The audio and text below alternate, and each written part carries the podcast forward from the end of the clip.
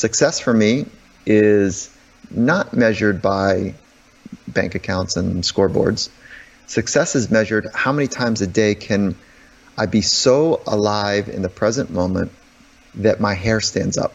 Mm. So I measure it by the number of times I have a sense of awe. And it's, you can't miss them. When you're in it, you can't miss them. And if I have a bunch of those moments, scoreboard stuff will take care of itself. and guess what? I'm totally winning because I'm completely alive today. You know, so that's success for me. Then failure, it's not making a mistake and it's not a scoreboard. The unwillingness or the inability to get on the edge and to go for it. So mastery is really about getting up into the nuances in the edge and exploring that. I'm Doug Bopst, personal trainer, best-selling author, and entrepreneur, and I'm on a mission to help others become the best version of themselves. So I'd like to welcome you to the Adversity Advantage podcast, where we will help you use obstacles, failures, and setbacks to give you that edge needed for success. I'll be interviewing people from all walks of life on how they overcame trials and turned them into triumphs. So please sit back, relax, and get ready to be absolutely blown away by some of the wisdom and stories you're about to hear. Welcome back to another episode of the Adversity Advantage. I'm your host, Doug Bopst. And let's face it, life has taught us it's hard to suppress feelings of anxiety, apprehension, and fear of the unknown. And undoubtedly, these emotions are what make us human, fallible, and vulnerable. How we manage these so called negative feelings and ultimately transform them into fuel for success is a skill worth mastering, which is why my guest today, Dr. Michael Gervais, a world renowned high performance sports psychologist and industry visionary, is bringing to us the technique of developing a psychological framework that allows you to thrive and succeed in pressure packed environments. In 2010, Gervais helped Austrian skydiver and base jumper Felix Baumgartner complete an unimaginable record breaking free dive for Red Bull while Felix was struggling with claustrophobia and massive anxiety. Dr. Gervais is the host of the popular Finding Mastery podcast that explores the psychology of some of the world's most extraordinary thinkers and doers. Gervais, alongside Pete Carroll, also co authored an Audible original, Compete to Create, a brilliant guide to mastering groundbreaking mindset trainings, which will help readers unlock their authentic self, explore the edges of their potentials, and live a life of purpose and meaning. And today, Dr. Gervais provides a masterclass on dealing with fear and anxiety and how to stop it in its tracks before it takes you down that dark, scary rabbit hole many of us know all too well. We discuss how to bridge the gap between inspiration and action and how to train the mind so that you can respond to situations with logic and not emotion, and so much more. And stay tuned in today's episode for an incredible course giveaway that Dr. Gervais is doing for our listeners.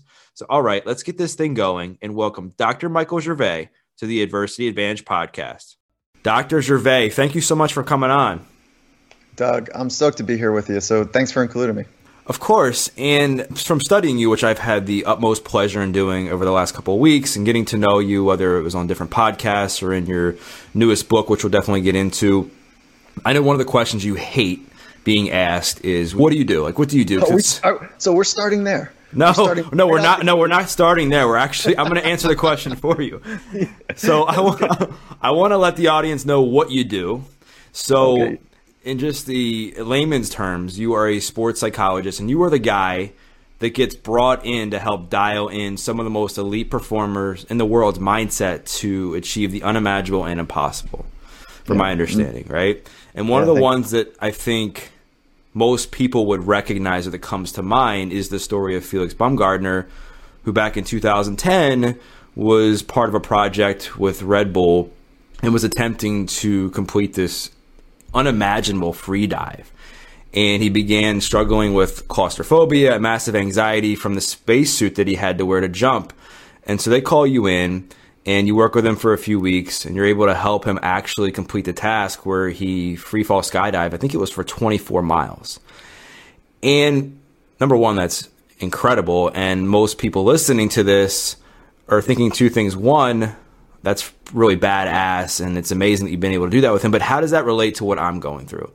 And I would say that a lot of people right now are claustrophobic and suffering in their own right with things like anxiety, fear, uh, addiction, other personal issues, and they just can't find a way to get out of it and achieve that unimaginable thing of transforming themselves. So, what are some tangible steps that you think somebody listening can take to help get them from that state of fear, anxiety, not knowing where to go, and moving them in the right direction? Mm. Yeah, so I would say you're right on the money with what Felix did was flat out extraordinary, yeah. high risk, life purpose type stuff that shifted our understanding of what's possible for humans. And I can come back around full circle in a minute to that. But his anxiety that he publicly spoke about is not that different than our anxiety that we're working through. And I say you and I because I imagine if you're alive, you've got some anxiety, you felt some anxiety. Is it raised to the clinical level? I don't know that. But 30% report on a given basis in the Western world like the, they meet the criteria for clinical anxiety. 30%. I mean, how about that? One out of three. And that's rising. So let's say that 50% of people at any given point in time know exactly what anxiety feels like. So here's how we explain anxiety, and then here's maybe we'll get to some remedies on how to work with it. And it's an unsettling feeling there is a physiological effect and there is a mental uh, impact as well. So the mental part of it is called cognitive anxiety, is when we're ruminating about all the shit that could go wrong. So it's this excessive worry about later and what could happen and this and this and if this and that and then maybe this happens and then how would I respond? And so it's an excessiveness about trying to solve something that isn't yet happening. Now, in and of itself, that's a really good mechanism, right? Like I'm going to use my imagination, which is a m- massive asset. I'm going to use my imagination to project forward based on everything I've ever experienced in my life with an assessment of my internal capabilities matched up against what I think the future demand is going to be. That's cool, dude. That keeps us alive. That is part of the prerequisite to enter into exploring your potential, high performance living, whether it's on a sport field or in the living room, like living in a way where you're animated and alive and fully present and deeply engaged and potentially exploring the nuances of how you line up your thoughts, your words, and your actions. Okay, so that's what a living masterpiece is really about, lining those up across any condition. Now, like I was saying, it's a really useful strategy, but when it becomes excessive is when we start to lose our way. And that's really what anxiety is. The second part of anxiety is that your heart doesn't quite beat at the same rhythm of a relaxed, you know, state. Your breathing changes. There's muscle tension that's going on. There's like a digestive thing that happens. This is why people have some backaches and some ulcers and some stomach and digestive tract stuff because the system is going, hey, you need to, wait a minute, your mind is creating these images. Do we need to fight? Is this, is now the time to fight? Should I be fight, ready to fight now? Because this sounds gnarly. Should I, oh wait, should I run? What do you want me to do? Okay, well, I'm not going to do either of those. So I'm just going to kind of turn this system on while you're sitting at your desk, and we'll just be ready in case a saber tooth runs in the door at some point. And then that saber tooth ends up being like your coworker or your spouse, and they, they haven't done anything, you know. And so that's like the edgy kind of irritability soup, if you will, that comes with anxiousness. And if you can relate to that, if it feels like you're shoving 10 pounds of stuff into a five pound bag and it doesn't seem to ever stop, that's probably anxiousness. So, how do we work with it? How have you worked with it? Have you felt it, Doug? Do you know it? Yeah, I was just going to say I've struggled with anxiety off and on my entire life. And those that are listening, they know a bit more about my backstory, but my inability to manage my anxiety led to having a three, 400 milligram Oxycontin addiction, yeah, which nearly go. killed me, right? Yeah. And it wasn't until I got into recovery and I learned to change the way I managed it because the anxiety doesn't go away. The anxiety, I believe, is still will be there on some level. I think because life happens, life throws us curveballs. We're gonna go through spurts where we're depressed, anxious, fearful. I think what changes in my experience is how you manage it and being able to reattach a behavior to a certain emotion. So for me, when I got anxious back in the day, it was oh, I'm going to go do whatever I can instantly to bring me back down. For me, it was Oxycontin. Where now, or in the last uh, 12 plus years that I've been in recovery, it's more where can I how can I find a place to run? Who can I call that's a mentor of mine? Where can I go and journal or you should see the dynamic changes. Now I will say you talk about the feelings a lot and a few years ago, I had some really bad panic attacks. Now, I never turned to drugs or anything again or thought about it. But even when I would go to the gym, I would have panic attacks. And what really helped me, there was this book called The Dare Book. I don't know if you're familiar with it, but it pretty much taught you, and it's a lot of what you teach too. The more you focus on the feelings that come with anxiety and the body sensations, the more that they will come about because you're triggering your fight or flight system even more. So I would love for you to kind of dive deeper into how somebody can go from just focusing on that story and that rabbit hole that anxiety and fear can take you down, like I was describing, and how it makes things worse, and really staying hyper present and focused on what's in mm-hmm. front of mm-hmm. them in a world where everyone's so distracted. All right, cool. There's so much in there. One, nice work. Thank you. My favorite people on the planet that have are those that have touched the darkness that that inner sense of hopelessness and have come through it. They faced it, they understand it, they're in touch with their suffering, and the the realness that comes with that is a, just a gift to others. So nice job. I, I, I know that work and I appreciate what you've done. That's no easy task. The other piece is that I just want to hit a note on is that I heard you say that I don't think I'll ever be or we can ever be free of anxiety. I don't agree with that part of it. I think that that that in of itself is like an interesting almost limitation to our potential. Mm. I understand the practicality of it though. When you say that, I'm like, yeah, I get that. And at at a deeper level, I want to say, but I think that it's possible to be free. And is that sustainable? Well, if my imagination can go there, I just might be able to figure out how to do it. Right now, I'm not there. So let's I want to be clear, but I don't want to put a lid on it because I can find it 80% more than I was when I was a teenager, 20s and 30s. Right. So, and let's think about, use this analogy. We talk about trains of thought. So, thoughts and emotions work together. So, when a thought happens, it can often trigger an emotion. And if we're not aware, then we feel the emotion first and we're not quite sure what thoughts led to it. But really, it's a thought emotion kind of bang bang experience that takes place. And if you use that analogy, train of thought, I want my train of thought to be able to take me to places that are free and open and deeply engaging. And and I think you do too. What happens for me is sometimes I accidentally get on the wrong train, and that train of thought is taking me somewhere kind of scary and dark and agitated and da da da da. But I get off that train quickly now.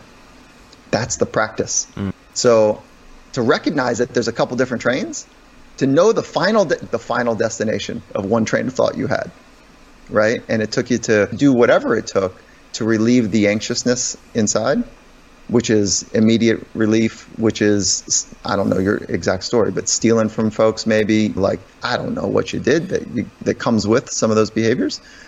But I mean, a lot of lying, manipulating, hiding, shame, yeah. and and then insecurities within myself. And I think the one thing that I, I think was important that you said is that you are aware of when you are anxious or feeling those feelings, and then you're able to get out of it. Where I think what happens, and correct me if I'm wrong, is when people get those feelings of anxiousness or depressed or whatever, they feel ashamed because they feel like they have to be perfect all the time, and then that leads yeah. them down a, a, down a darker rabbit hole. That okay, and then that's where I was going to go is like first recognize that these um, are normal human experiences. The excessiveness of it is where it becomes problematic. So that's when you're on a particular train for too long, like a sad train or an anxious train or whatever, and you're just on it for too long.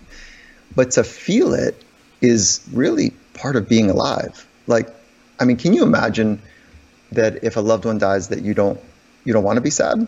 You don't want to examine your own mortality and feel some sort of maybe anxiousness about that. And I'm not talking about clinical anxiety, I'm talking about some anxiousness. I'm not talking about a panic attack. I'm like, man, because with both of those, you end up deepening your relationships and holding the fragility of the present moment in a more tender way. Mm. You know, and so anyways, my point about it is this is that when I get on a train, I can go, you know what? I'm on that train. And then I can make a decision. Do I want to get off this train and onto another train? How do you do it? Well, it's pretty simple. One is just naming it, actually diffuses the emotion. Not trying to avoid it, that actually perpetuates it because that's creating tension to avoid anxiety. I mean, how circular is that in nature? That's a snake eating its tail for sure. Or having tension to not feel sadness. Well, uh, okay, now I'm in a tense state, not a sad state. I'm on the tense train, whatever. But so it's as simple as this. When you recognize it, name it. Now you're bolstering your emotional intelligence. You're actually diffusing uh, the actual emotional experience. And then you can do something as simple as a breath, which now resets your brain. A long exhale sends a signal to our ancient brain that the gorilla has left, the saber tooth is there, the warring tribe is not coming. I have the luxury of a long breath. If you can stitch two, three, four, twelve of them together, cool. But one one long exhale sends the starts that priming of the signal. And then the last thing is use your thoughts. Come back to now. Come back to something you'd rather explore that's more productive as opposed to more constrictive. And I want to tell you a funny story. Can I tell you a story, Doug? I'm all about stories. Let's go. Yeah, me too. So I was so I've been a performance psychologist for I think it's 20 some years now, and I, have had the fortune of working with some of the best in the world across multiple domains. And this was a Olympian, and we were talking about negative self-talk. And this was early in my career, and I was I was still quite corny about like negative talk and positive talk, and didn't quite grasp the totality of how to capture the spirit of that. So we're talking about negative talk, negative self-talk, which is that constricting, critical, judgmental, pessimistic stuff that we say to ourselves. And she goes, she goes, oh yeah, I know that. I don't call it that though. I call it my shit bird. what? She's super creative uh, as well. I go, what? And she goes, yeah, I have this bird that lands on my shoulder and it talks mad shit to me. And you know what? It's chirping in my ear. And, and when I look over, I got bird shit all over my shoulder. And it's like, it's my shit bird. And it's there a lot. And she goes, Doc, I need help with the shit bird. I go, cool. All right, how are we gonna solve this one? And so and so we're laughing about it. And um, I said, why don't we just do this? Why don't you just recognize when it's there? How would you say, hey, can you give me a break and kind of move it off? But not aggressively, but just gently kind of move it off. And she's like, yeah, I can do that. And she comes back later after a couple days or whatever, and I see her and she goes, you know what? I figured out the the perch that it sits on. I go, what? She goes, I see it now. Before it lands on my shoulder, I see the tree that it's sitting on, and I talk to it. And I say, oh, There's no space for you here. Like, I'm, right now, uh, her sport was volleyball. She goes, Right now, I got to lock down, right? See the ball, hit the ball. Let's go. One pass at a time. Let's go. I got great fucking hands. Let's go. Sorry for all the curse words. No, you're good. Yeah, but so, and I was like, Right. And then so we're laughing about it. And she goes, Listen, I'll skip to the end. She goes, After a while, she's like, the shitbird and I, we have a whole different relationship, and it doesn't even come to the tree anymore because it knows it's not going to find a comfortable place to live in me anymore, to live on my shoulder. So that's a fun way of thinking about this skill that you guide your thoughts. Once you become aware of them, you guide. Once you become aware of your emotions, you can do something with them. And so, really, it's about breathing, mm. it's about labeling it, and it's about guiding your thoughts to something more productive. And if you don't train that, Doug, ahead of time, when you're in the grips of, an, of the throes of anxiety, or you're in a panic attack, or you are so tense, tied up inside that it's too late. It's just, well, it's not, strike that. It's not too late, it's just incredibly hard. So, this is why we get into the business of training. So, we want to front load our mental skills training so that we can practice in calm waters for rough seas later. And I grew up surfing. Some of the greatest watermen of, on the planet, they when they prepare for their voyages, they do not pray for calm waters. That is not what they pray for. They pray to test the strength of their anchor. It's an old, beautiful quote, but it is a true one. So, why would you do that if you haven't trained? Because you're likely going to find peril. So, we train, we condition our minds daily without result, without waver. And then we look for opportunities that are going to challenge our inner resolve because that is where our potential is expressed. And I'm going to add one more note here. I'm to stop talking. well, no, there's so much. This is so good, and it and it relates so much to. I had Andrew Huberman on, and he talks about creating like the stress response, right, and yeah. putting yourself in a stressful environment for the very same thing that you're saying, on so that when you do get into stressful situations, you're able to manage your stress response more. So I'm loving this because this is like I love I live and breathe this stuff. I love it. Yeah, and it's really hard to do that if you feel overwhelmed, fatigued, scared, whatever. If your framework isn't quite right, it's really hard to think about getting after it, putting yourself in an edgy, scratchy situation. So, we need to talk about recovery in a moment so that we can better run to the suffering edge, you know. Yeah. And so, just to put a note on the importance of purpose. So, if we're not careful, we're doing these great run to the edge stuff, great breathe, okay, guide yourself, talk about for what aim? What is your purpose in life? And Harvard did a brilliant study where they measured fulfillment and they measured it and tracked it for 75 years. It was a great longitudinal study. And one of the findings when they pulled on the thread of those that reported having a fulfilled life is that they said they wrestled with the deep questions in life. That was one of the elements that led to a fulfilled life. So, one of the deep questions is what is your purpose? And without purpose, let's call it a true north, it's really hard to do the hard work. It, and what you and I are talking about is hard work. And the reward is amazing. like, I wish if there's a way to bottle it, it, there's not, though. It's because you need that kind of suffering challenge, embracing humanity, and the training to know that you can stand in any environment and authentically be yourself. And there's freedom there. And if without knowing purpose, it becomes incredibly hard. And that's one of the reasons people start in fits and bits doing training. And I'd say start upstream, get clear on your purpose. And if that feels daunting, be clear on your purpose for the end of the year. Be clear on your purpose for the end of the week, you know? Yeah, and there's so much that you just said there that is so important for people to understand. One is to know that you really have to take control as much as you can of the anxiety and take control of your actions and your behaviors and prepare for life, right? And train for life because, like you said, life's going to happen and it's going to put us in these situations.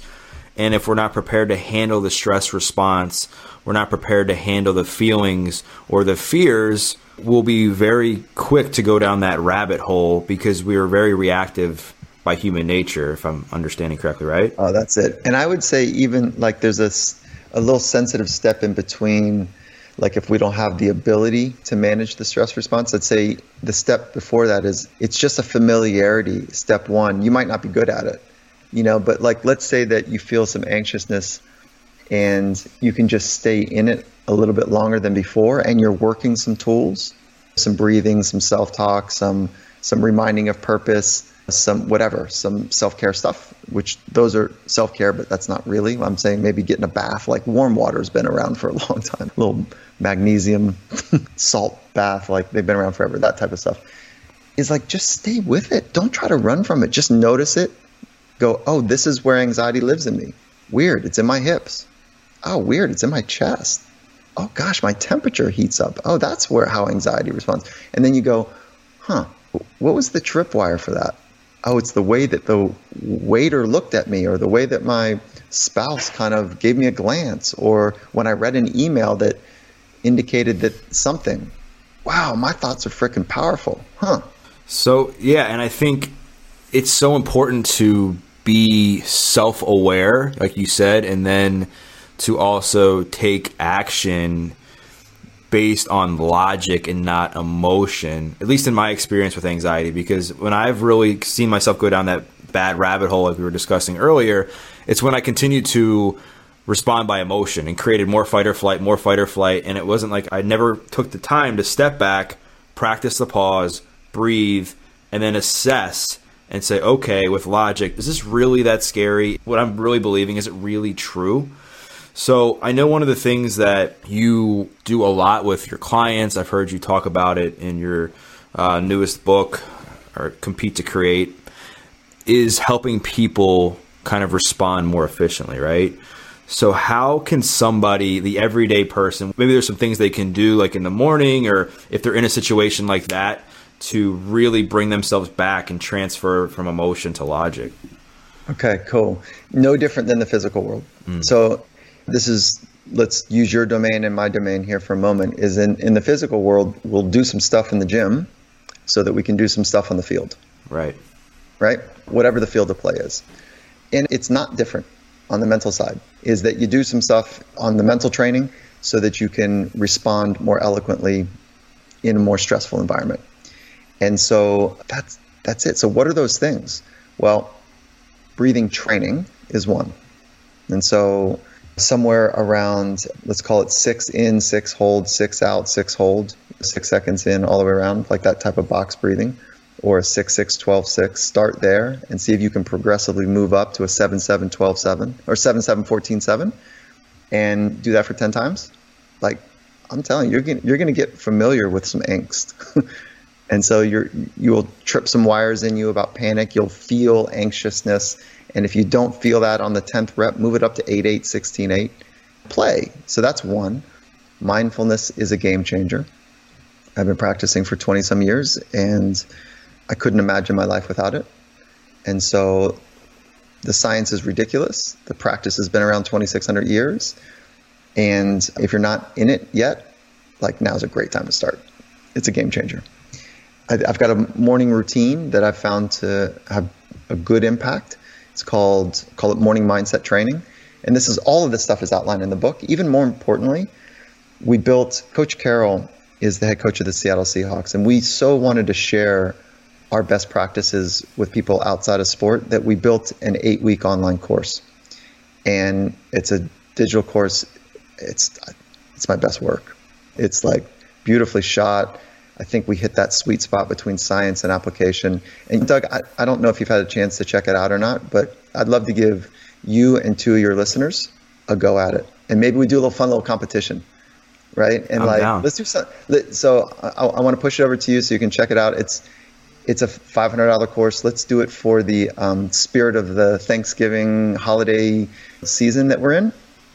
And let's do something online where we create a little competition about for folks like why training their mind matters. Tag you, tag me, tag finding mastery, and then why training the mind matters to them.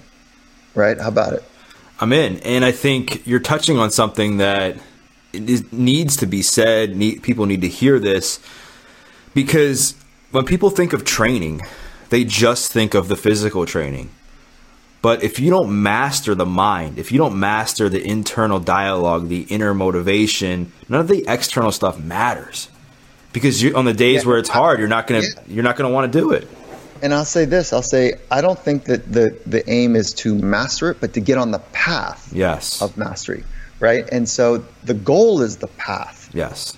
And so, how do you get on the path? Well, definitely some self discovery work, definitely some mindfulness based work, definitely clarity of purpose, definitely know your core values. That's cool. Definitely know the mechanics and practice the mechanics of confidence.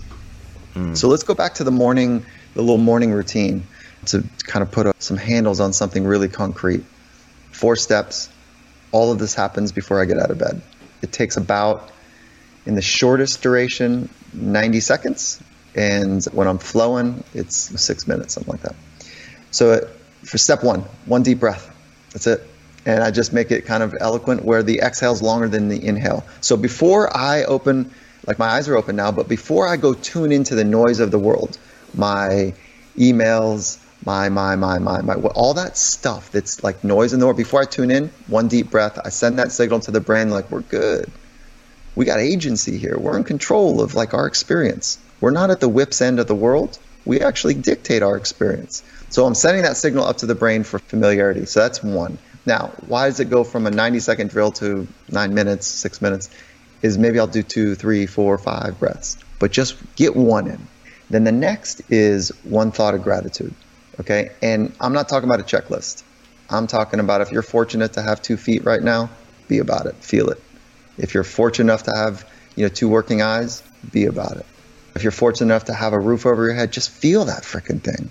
If you got a loved one in your home, like just be grateful for it. This is not a check the box. This is an embodiment.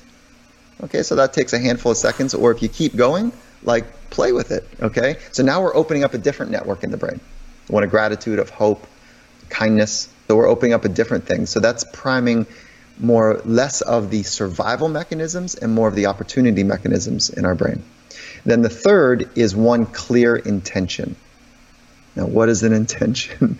okay, this is not a hippy dippy doe eyed word, and it can get there quickly. But this is just like take a moment, use your freaking imagination, and see and feel how you want to be later in the day. That's right. it. That's an intention. Like, I knew that we are going to have this conversation, so I wanted to be grounded and to listen more than I talked. Oh, shit, that didn't work. It's a bad joke. No, no, and I and I think. Hey, you're supposed to laugh at the. No, I, I, know. I mean, I'm I'm just mind blown now by what you're saying because I think it's so important, especially the part about the gratitude, and especially especially now with gratitude becoming so yeah. such a buzzword. Like everyone's saying, be grateful, be grateful, be grateful. Write down one thing, and I say that, but when I tell people, when I try and talk to people about it, that I coach, it's like write stuff down, but like put meaning behind. Like, why are you grateful for that? Like put it in action. Like actually practice being grateful. Actually buy the person behind you coffee and at Starbucks because you're grateful that you have money in your account. Actually get out and go for that run because you are grateful to have two feet. Like actually put some action behind it so that you can wire your brain to for when you're going about your day to be more positive, to be more grateful, to have a different perception on life. And I think whether you're saying you said it, whether it's woo woo or not, fact is it's proven to work. So I encourage people oh, to kind of try great, it. Yeah. I, so as an applied scientist, I'm sitting squarely on good research. So, yeah. but we're innovating a bit to make something that hasn't worked necessarily. This four step process hasn't worked in the laboratory setting. We haven't studied it, but each component that I'm adding has great evidence around the efficacy around it. And so the intention piece is like just use your imagination to see how you want to be, you right. know? And I want to piggyback on what you're saying before I get to the fourth step is it's the embodiment, it's the full alignment, it's the allowing the gratitude to be part of it and not just an intellectual exercise. So you've nailed it.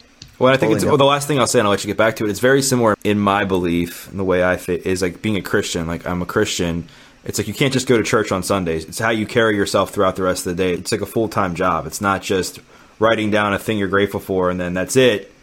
It's same thing with like if you go to church or whatever spiritual practice you you do. It's like it's not just doing it one day. It's about doing it consistently. Yeah, there you go. That's it. And then then the fourth is kind of pull your sheets off and just be where your body is.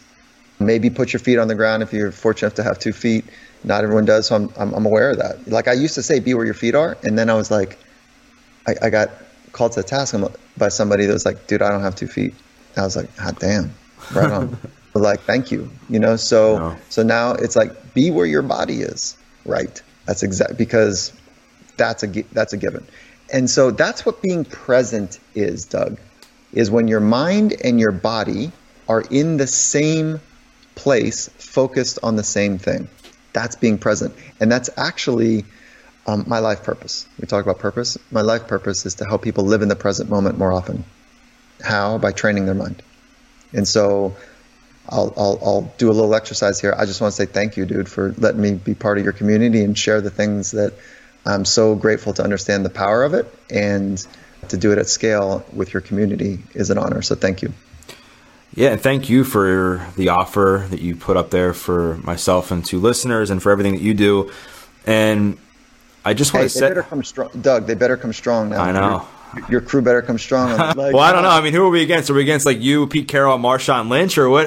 like, why do you want to train your mind? Tag Doug, tag me. Yeah. My, my, stuff is at Michael Gervais, G E R V A I S. Tag us, and then tag Finding Mastery on why you want to train your mind. Like, why is it important? Well, and, and I, and, like, yeah, and I, what I wanted to say is why I really wanted to get you on here and why I think everybody should really pay attention to what you have to say is you've been saying this for years. It's not like you just all of a sudden when this stuff became cool, like two weeks ago, a year ago, we're like, yeah, I'm going to start talking about mindset, mindfulness, mm. like your your practices. I heard you on an episode. I think it was the first time you came on Rich's show back in 2014. I was listening because I was like, all right, I want to get a deep dive. I want to really figure out where this guy came from.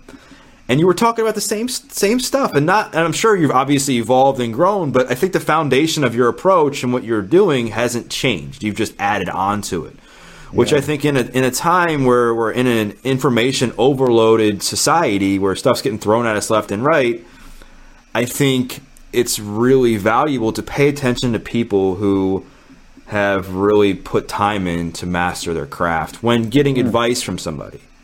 Right? I'm not saying that not everyone will I'm not saying that people can't get there. I'm just saying if you're really looking to like listen to what somebody has to say about things like this, like look at their track record and what they've done. And I just wanted to say kudos to you for being so consistent with your message. Appreciate you. Like seriously, thank you, Doug. That means a lot. And it's been a life purpose. It's been a gift. And I hope that I'm not saying the same freaking thing in another 10 years, but that there are some common threads that I I just can't figure out how to say it or do it better. And it's like if we don't have purpose, we're not clear and aware of our own inner experience and we don't have some skills to live in the present moment more often, I think that we can never really express the potential that lies dormant. As a spiritual man, you would recognize that our potential is outrageous mm. and we're not close. I want to reimagine what it means to be human. I want to fundamentally flip it right now. Psychology is on Front Street for a lot of good reasons because our psychology has been wanting. Certainly in the United States, our psychology has not been conditioned well, and it's fully exposed from the racial biases and ra- systemic racism to the bifurcation between political ideology and the tension that comes with it. We can't have deep conversations about politics because we can't handle the emotions. Mm. And then look at the change that's taken place where wearing a mask is so unsettling that people think that they've lost all autonomy about how to govern their lives. That's not true. Our, I sat down with Jan Singer at the beginning of the pandemic, and she's the CEO of J. Crew. And I said, "What do you think, Jan?" And she said, and this is this was this is all public. I'm not. I'll never share something that's in the sanctity of my privilege with a client. And she says, This is going to be an amazing experience for us. We're going to reveal if we are made of grit or entitlement. Mm. Boy, am I hoping for the former. I don't think we've passed this test. So I think we're tired. I think there's a fatigue from trying to manage the change. And we're only tired because we can't finish this ultra marathon that we're all on. You know? And so we were prepared for maybe a 5K. Our mind and bodies were prepared for the 5K and now we realize that no, life is an ultra and it requires our physical carriage is really important and our psychological ability is paramount. And without the two of those kind of working together, it makes it really noisy to get to the spiritual part of uh, being human. You're right.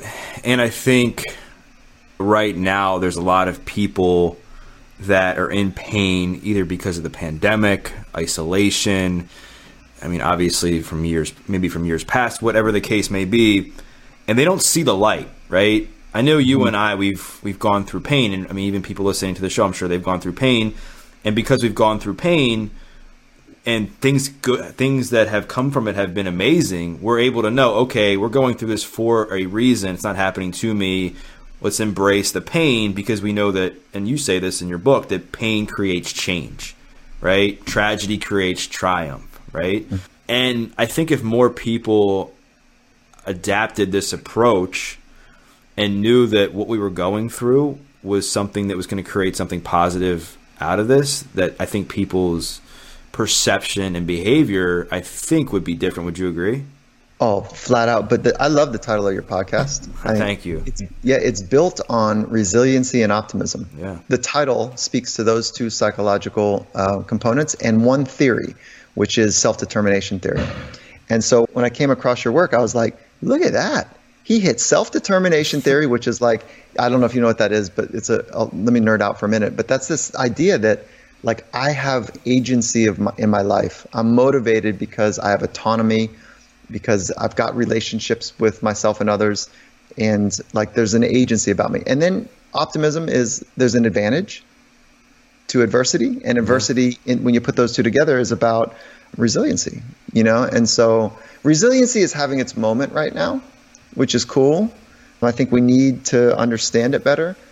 But I get a little worried where it's like things become just breathe, just meditate. Like, I'll just be more resilient. Oh, yeah, I'm being gritty right now. It's like, hey, be grateful. Like, it's so, so much deeper. And so that's where the training is incredibly valuable. And, and to touch on that, so where I've heard you talk about this a lot to to narrow the gap between inspiration and action, between somebody who's sitting on the couch they might listen to this podcast, they may listen to your show, or maybe even do your program or your listen to your book, and then it just stops there. They throw, they put it away, and they just they're inspired, but they don't take action. Is there any steps that you recommend for people to kind of bridge that gap in a way that's sustainable for them to actually take action on the thing that that inspired them? Yeah, there's. I'd like to answer it in three ways. Yeah. Okay. One is there's a social component. One is a psychological component, and then one is a behavioral. Mm. And so on the social component is do it with somebody. Get down with like lock arms. When we were young, what, what do you do? Spit in your hand and shake it like gross now, isn't it? Like never do that now. Like look somebody in the eye or have a commitment that we're going to go do some work together. It's a gym buddy, but do it about self-discovery and kind of training your mind and up leveling from there. So one is there's a social aspect that will help you because there will be times when it gets sticky or it gets confusing or just you feel tired because you didn't get a good night's sleep and you don't want to do the work the following day. So that's one. The second is psychologically is to almost precede the work with getting in touch with your humanity. Hmm. Check into yourself. Like examine why it is that you feel the way that you feel and just I don't want to scare people away, but just for even a nanosecond like yeah, if I'm honest, I'm tired of like feeling this way. I'm tired of not being fully alive. And it's because of this and that and this. I want to be free. So get in touch with your suffering. It'll help you do the work. That's the pain to create change. Pain doesn't always create change. Sometimes people just get stuck in pain, you know. And but would you agree though that I have heard you say that like all ch- most change has been created from pain, some sort of pain, though, right? Oh, you and I are like yes. I'm saying that the way that I, I, like to think about it is that why do people change? It's because of pain. Ah, got it. But but some people, this is addiction.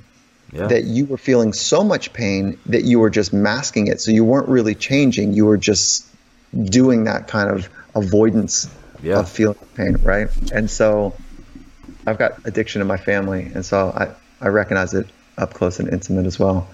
And so, and so that's the psychological, that's the sociological, which is do it with somebody. And then the behavioral is when you want to start a new behavior, you want to build a habit, let's say.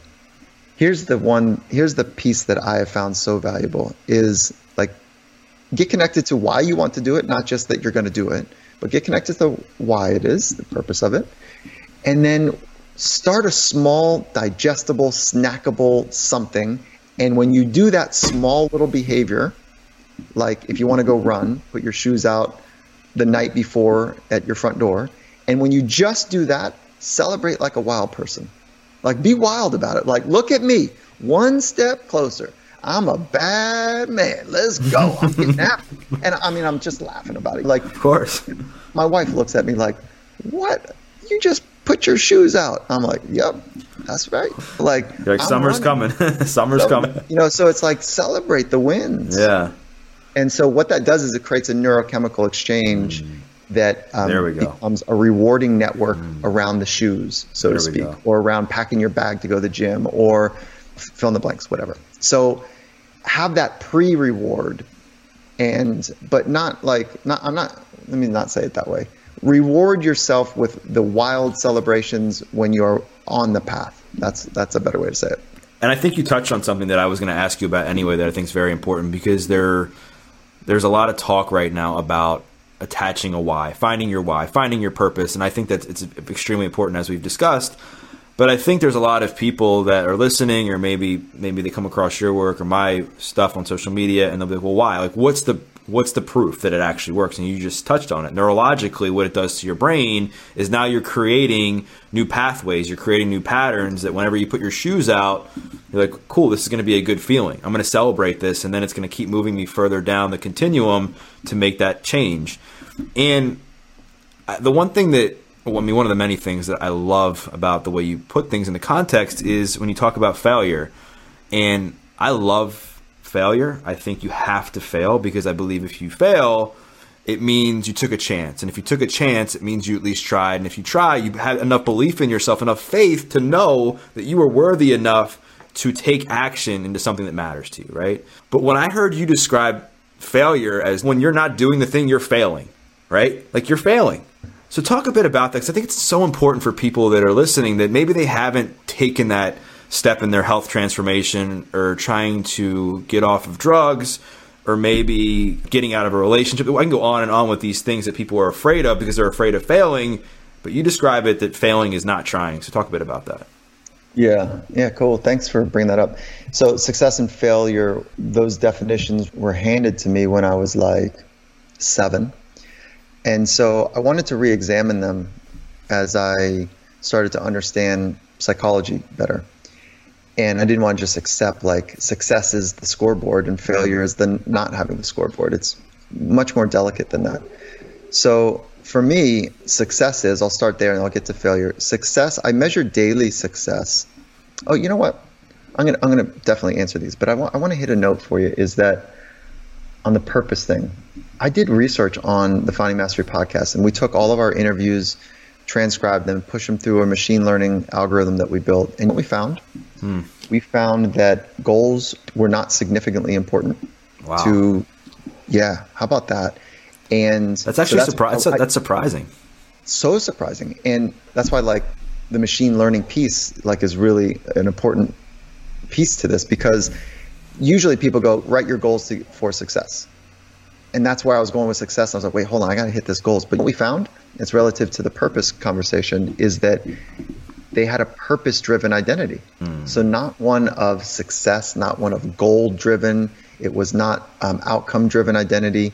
It was purpose. So, they were more connected to purpose than goals. And they found flow in the daily rhythms, not necessarily like these one off big moments down the road. So that, that's really cool. So let me double click under success for me is not measured by bank accounts and scoreboards. Success is measured how many times a day can I be so alive in the present moment that my hair stands up. Mm. So I measure it by the number of times I have a sense of awe. And it's, you can't miss them. When you're in it, you can't miss them. And if I have a bunch of those moments, scoreboard stuff will take care of itself. and guess what? I'm totally winning because I'm completely alive today. You know, so that's success for me. Then failure, it's not making a mistake and it's not a scoreboard. It's the inability to go for it. The unwillingness or the inability to get on the edge and to go for it. So mastery is really about getting up into the nuances in the edge and exploring that. And so I'm saying my goal is to be on the path of mastery. And then failure then is the unwillingness or inability to get up on the edge and for So, you know what? That doesn't just show up on the pitch or the field or the boardroom, that shows up in the living room. Do I am I unwilling or unable to speak what is true to my heart? Because that's tough too. I mean, I think it's all the same, right? Everybody's on a different path and they, we all have different problems based on where we're at on our journey. Amen. Mm-hmm. So I, I, love everything you said, and a lot of what you've talked about is things you've covered in your, your work and in your book, Compete to Create, which is an, an audible original, if I'm correct, which I had the great privilege of listening to, got a lot out of it. And the last thing I want to talk to you about, just because I want to be mindful for, mindful of your time, is I think one of the biggest things that people struggle with as far as adversity is uncertainty and being able to let go. And we're in a time right now where there's a lot of uncertainty, there's a lot of fear. Things are tense right now. And some people have been impacted financially, personally, professionally. And I know you talk a lot about this in your book about the ability of letting go and let, letting go of control. So, what advice do you have for someone right now who's listening to this? Maybe they have a loved one that's listening to this that's really struggling to let go and embrace this uncertainty.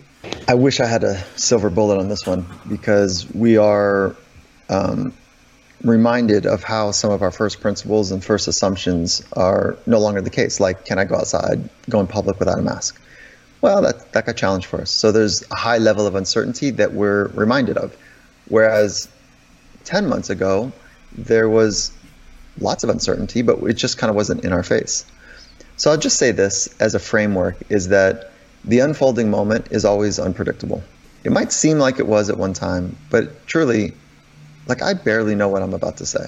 It's completely unpredictable to me. It's completely unpredictable to you. Neither of us have been here before. So then we have to make a decision. How do we want to be here in the unfolding, unpredictable moments? Call that uncertainty, but it's just the unfolding, unpredictable moment. And how do I want to be here? Well, I want to be grounded. I want to be present. I want to be creative. I want to be articulate. I want to be connected. I want to be aligned with my thoughts, my words, and my actions. So then I go practice them. So if somebody's struggling with some uncertainty, I would say, if they were sitting next to me, I'd say, Great, how are you practicing getting better at that? And they go, What do you mean? I say, Oh, welcome to the world. Welcome, welcome. Like, where do you want to start? Like, let me give you some layups. Start with the morning mindset training. Start with doubling down on, on a mindfulness, you know, practice. Like do your breathing work. Like get your journal out and figure out your purpose. Like start with that those kind of big rocks. And or, or small things. Like the morning mindset is really quite small, isn't it? You know? And so but the smallest things tend to make the biggest changes, I think, right? Mm. Like in the fitness community, I tell people if you could just move 20, 30 minutes a day, drink half your body weight in water, and eat you know plenty of veg- fruits and vegetables throughout the day, just those three things alone, take out everything else, just do those simple things, how much better your life will be. Oh, please. And then add one more to it, which sleep. get yeah. some great sleep. Yeah. Get that thing right. yeah, yeah, yeah. So I would just to eh, final final note on your question is I beg the question, what are they doing for training and help them there. So, Dr. Gervais, I have really appreciated our conversation today. I knew it was going to be special. Just mm. your knowledge, your wisdom, everything that you've learned, and also coach people on when it comes to really mastering the mind. Not only mastering the mind, but taking action, right? And I know when you say mastering, it's like we're always on a path to mastery, but I think taking control of where we are in that moment is part of mastery and having the ability to be self aware and then self reflect based on where we are in that situation. And so I'm definitely going to encourage everybody to check out your book. I will make sure to plug it in the show notes as well as your course with uh, Pete Carroll. And again, I got to pick two listeners, I guess, to do the challenge with me now because I've been challenged. So, where else can people find you? I know we have the, the Finding Mastery podcast. I definitely include that. I know you're at Michael Gervais on Instagram, correct? Yeah, and Twitter and LinkedIn. Sweet. Yeah. Awesome. And so we're going to give two courses away to whoever kind of tags us and lets us know uh, why they want to get after it right now. And then we also have a special right now for $50 off for anyone that doesn't make the cut. So they can find that on findingmastery.net as well. Sweet man. Well, once again, thank you. And for those listening, like many, this is going to be one you're going to want to listen to a few times because Dr. Gervais unleashed some incredible tips. Not just tips, but tips you can actually take action on. Just little bite sized nuggets that can move the needle for you in such a big way with your mindset, with the way you carry yourself throughout the day. So I'm going to encourage you to really take some time and reflect after listening to this episode and let us know what you thought of it. Tag Dr. Gervais, tag myself in your biggest takeaways from the episode. And also, for those of you, of course, who are doing the challenge, we're going to be tagging him with that as well. So, once again, I thank you all for, for listening to this. We thank Dr. Gervais, and we appreciate you listening to this episode of The Adversity Advantage. I'm your host, Doug Bopst. We'll see you next time.